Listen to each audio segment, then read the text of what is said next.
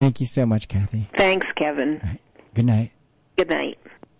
And thank you for tuning in to Making Waves. Kevin Greff is executive producer and audio engineer for Making Waves. Theme music for Making Waves is composed and performed by Cindy Rickman. WJFF Jeffersonville, W233AH Monticello. And of course, uh, the program that we just aired is an archived uh, encore presentation because uh, Making Waves crew and none of our volunteers here WJFF can actually be here right now. Uh, so uh, that was from October, so the events that were described are not actually happening as described. But we still hope you enjoyed the program. Coming up, we've got trailer talk, and then uh, after that, it's TUC Radio talking about COVID 19. Then we've got the national conversation with NPR's All Things Considered. Offering information and assistance regarding long term services and supports for people of all ages or with any type of disability. nyconnects.ny.gov.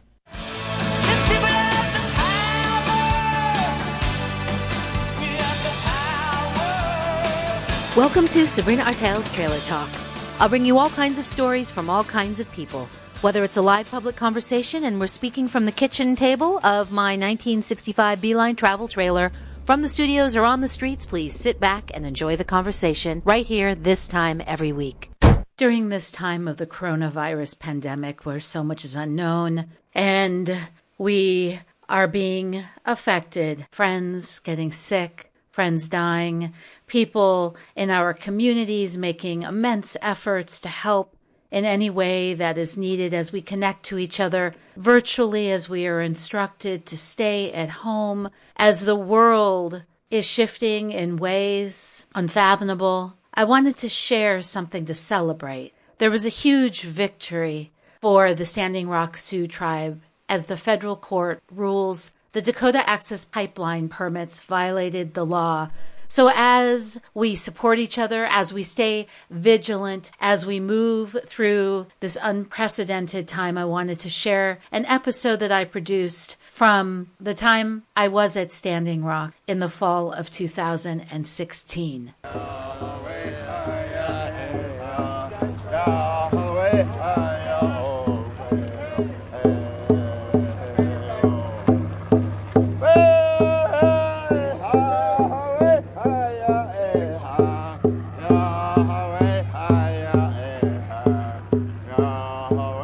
Well, the final phase of the Dakota Access Pipeline, DAPL, drilling has begun across the Missouri River.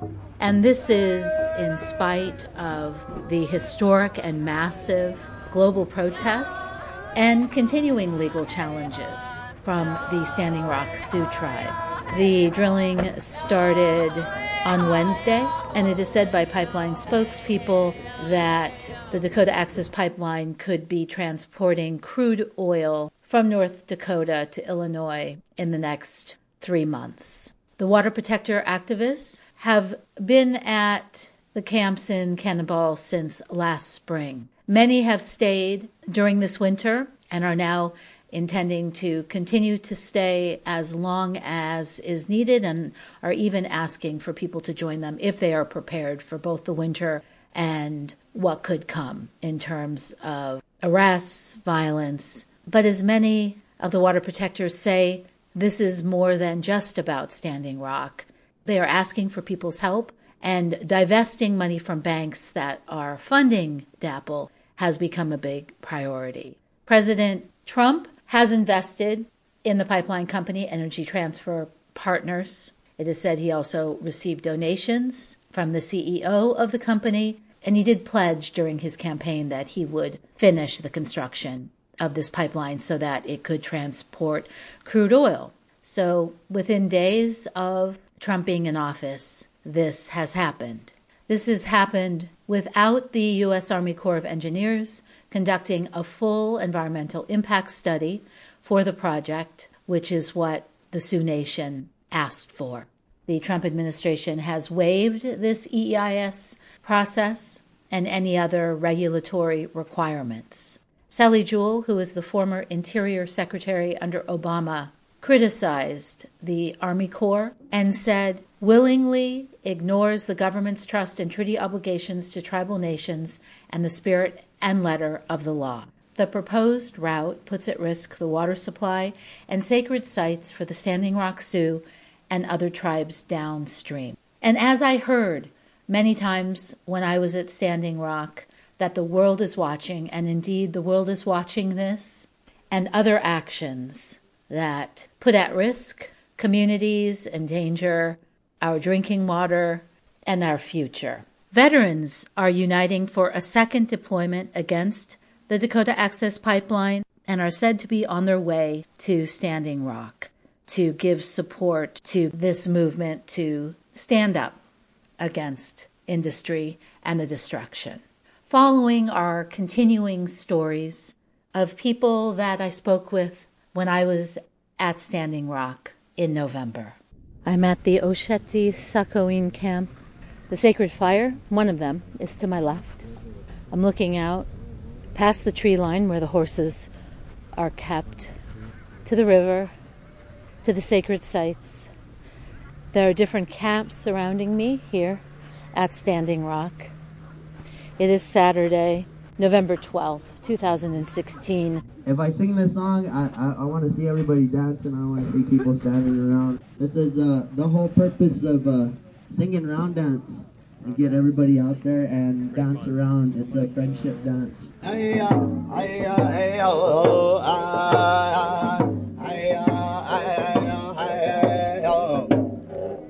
I'm going to be traveling from camp to camp, looking for that special no DAPL girl. To the.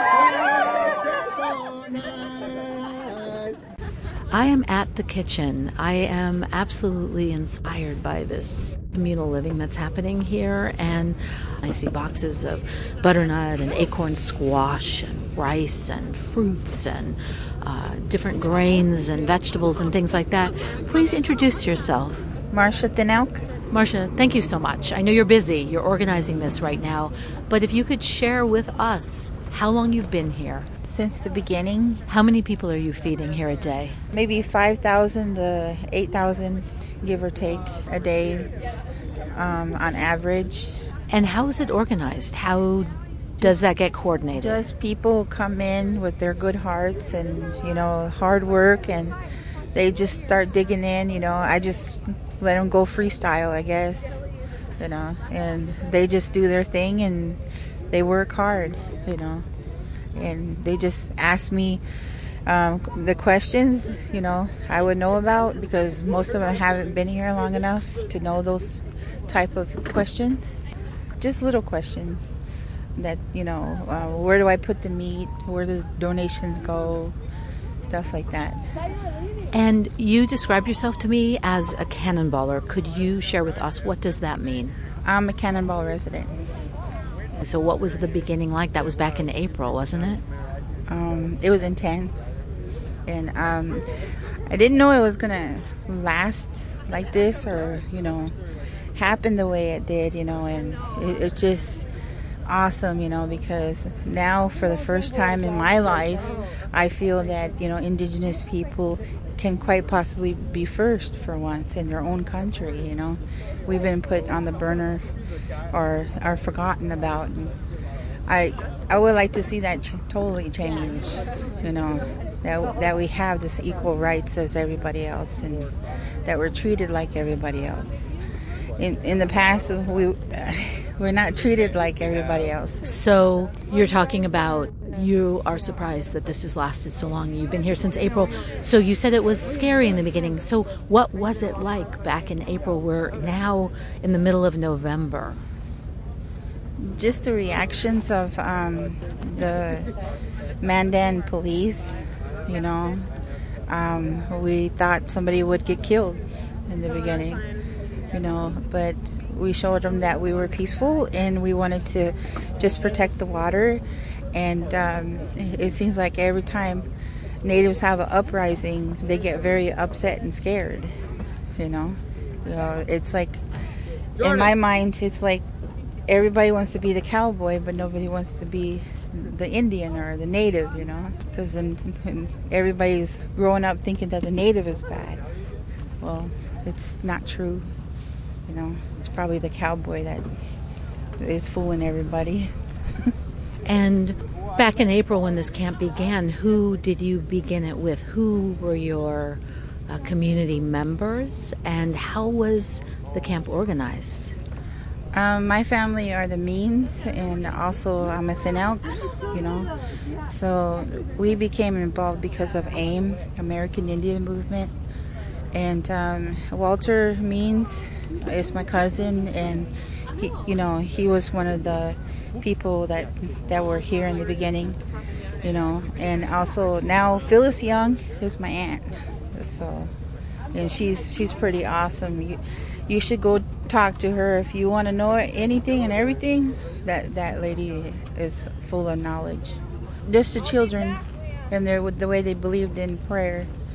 That was the beginning, and um, just just the massive, you know, response from the indigenous people alone. You know, they were the key to the seventh generation.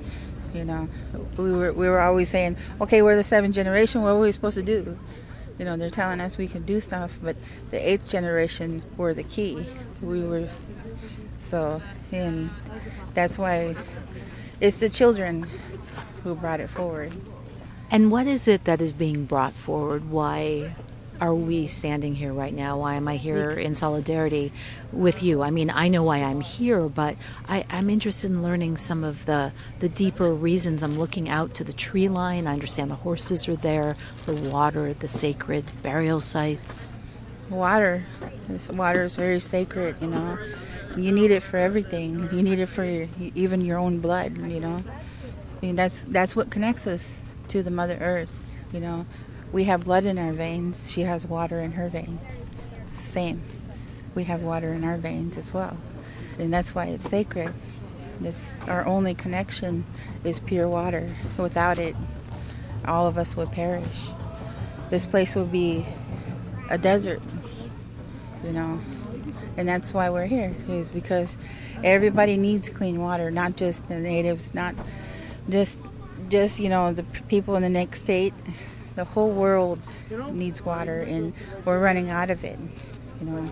And people are have this wool some people the people here know but i'm just saying the outsiders have the wool over their eyes thinking that they don't need water you know. They can put chemicals in it and you know it'll be enough.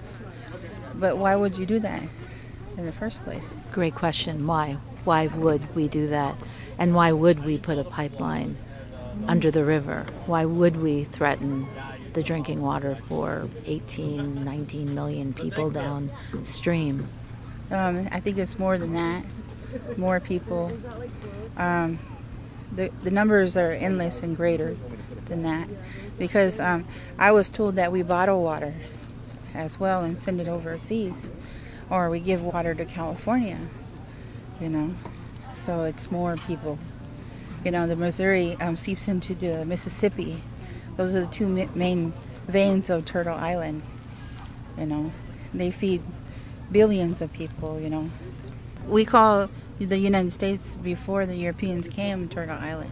I'm Sicangu Sioux in uh, Standing Rock. My grandparents are here in Standing Rock at Cannonball. And what does it mean to you that so many tribes have come together?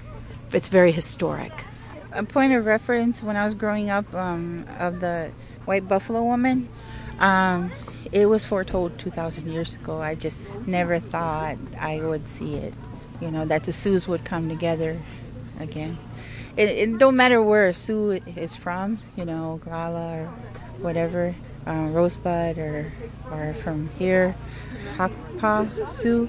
It doesn't matter where they're from. They're still Sioux, and the people that step up in my book are the uh, how do you say this?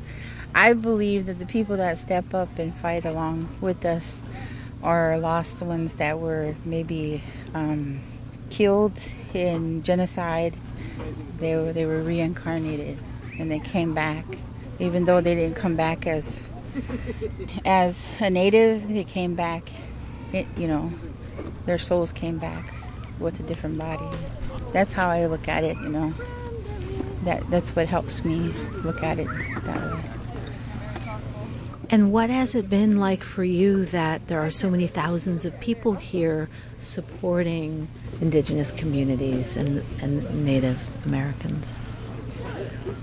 It's um, it's great. I mean, it's wonderful. I mean, uh, I I can't really express it in words. I mean, it's it's overwhelming at times, but I understand where everybody's coming from, and I want to say I'm in good company because you know I I'm in a camp full of people with good hearts, you know, and good minds, and their hearts are and minds are, you know, right where they're supposed to be, and their destiny is always, always here, you know, alongside me, and that's how I feel. I I don't know what else to say about that.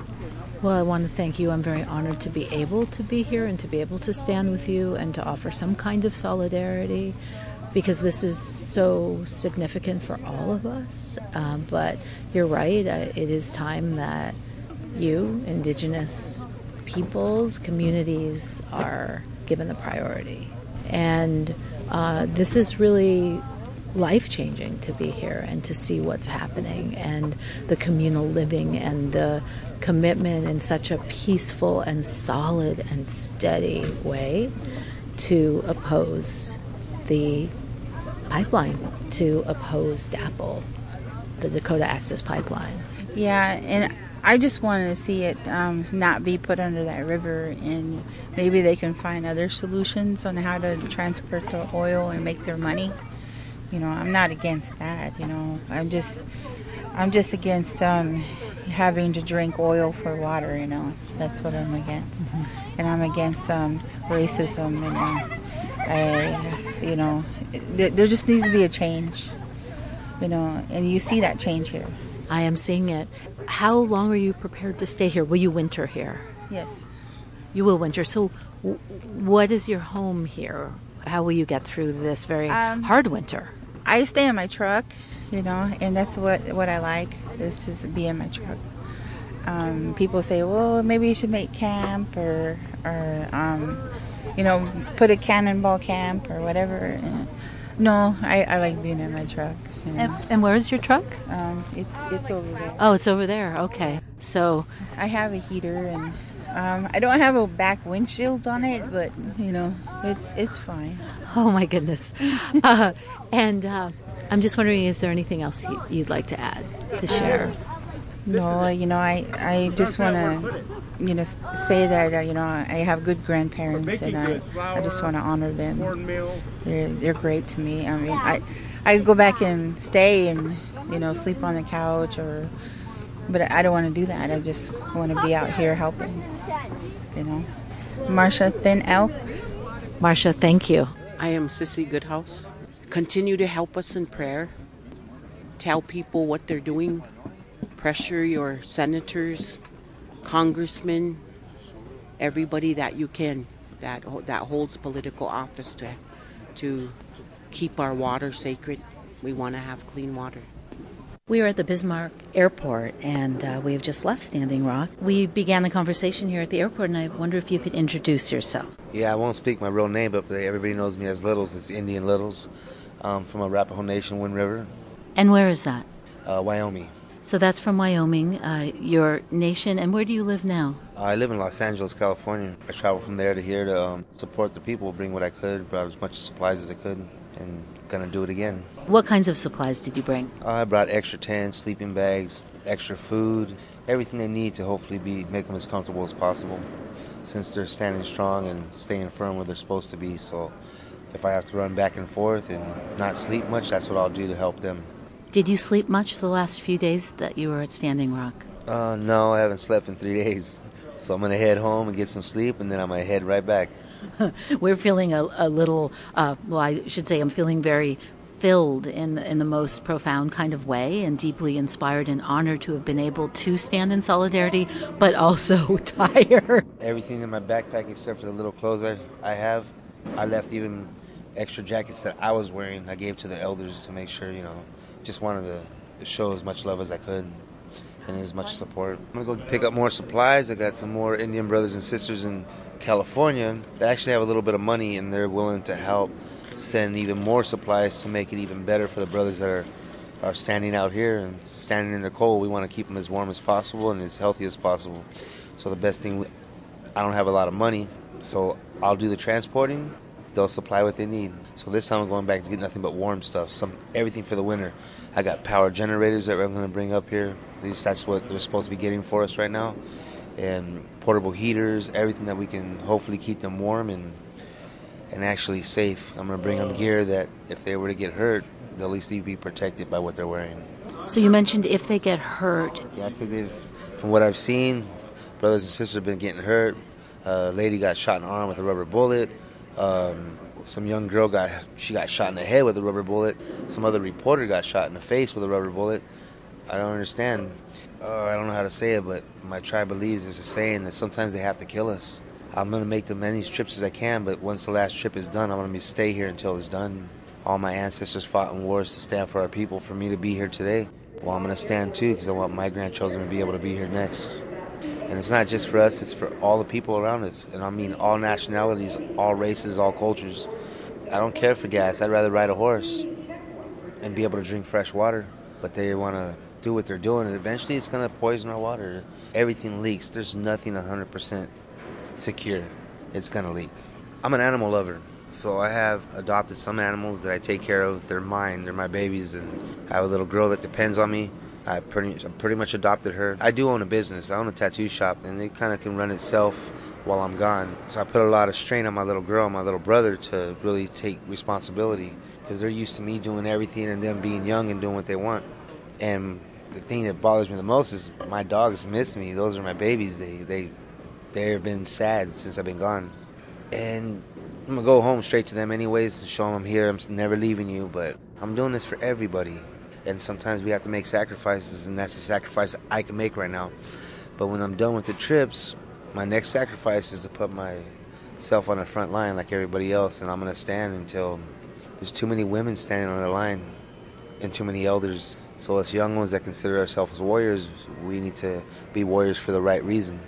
And when did this awaken in you? When did you feel that you needed to come? And now, as you said, once you return to Los Angeles, you're, you're coming back and you're going to stay un- until the end. Well, I don't really watch much TV, especially uh, news and stuff like that. I only watch movies, so I stay away from media, all that. And then one day I was going through YouTube and I, I was like, what the hell? What's going on here? So I started looking into it and started Instagramming people that were following all this. And I'm like, what? And I started to find out what it was about. And I was like, laying in bed, I was like, I want to go there. I want to help. And then I just couldn't sleep for a couple days. I couldn't sleep. It was bothering me, and I had to come because I know if I didn't at least show up with the first supplies at least once, say it ends tomorrow, everything gets settled, I would never forgive myself for not trying. I mean, my my ancestors tried for me. Why can't I try for the future? Could you share with us what it felt like to enter Standing Rock, to drive through those gates? It felt like being um, in prison, to where we have to guard our own home against our own country, a sovereignty nation within a nation, and they say that it's not like that. Native Americans didn't get rights until after until 1970s, late almost 80s. Every other race that's coming from other countries have gotten rights before us. I'm not saying they have nothing against that. Everybody's coming here because it's a beautiful country, but the government is not doing the things that they should. Some of the people back in the old days would starve because they're just being mistreated. So now that we do for ourselves, they thought they can just shun upon us and go through and do what they want again. They've been doing it for 500 years. We can't have that no more.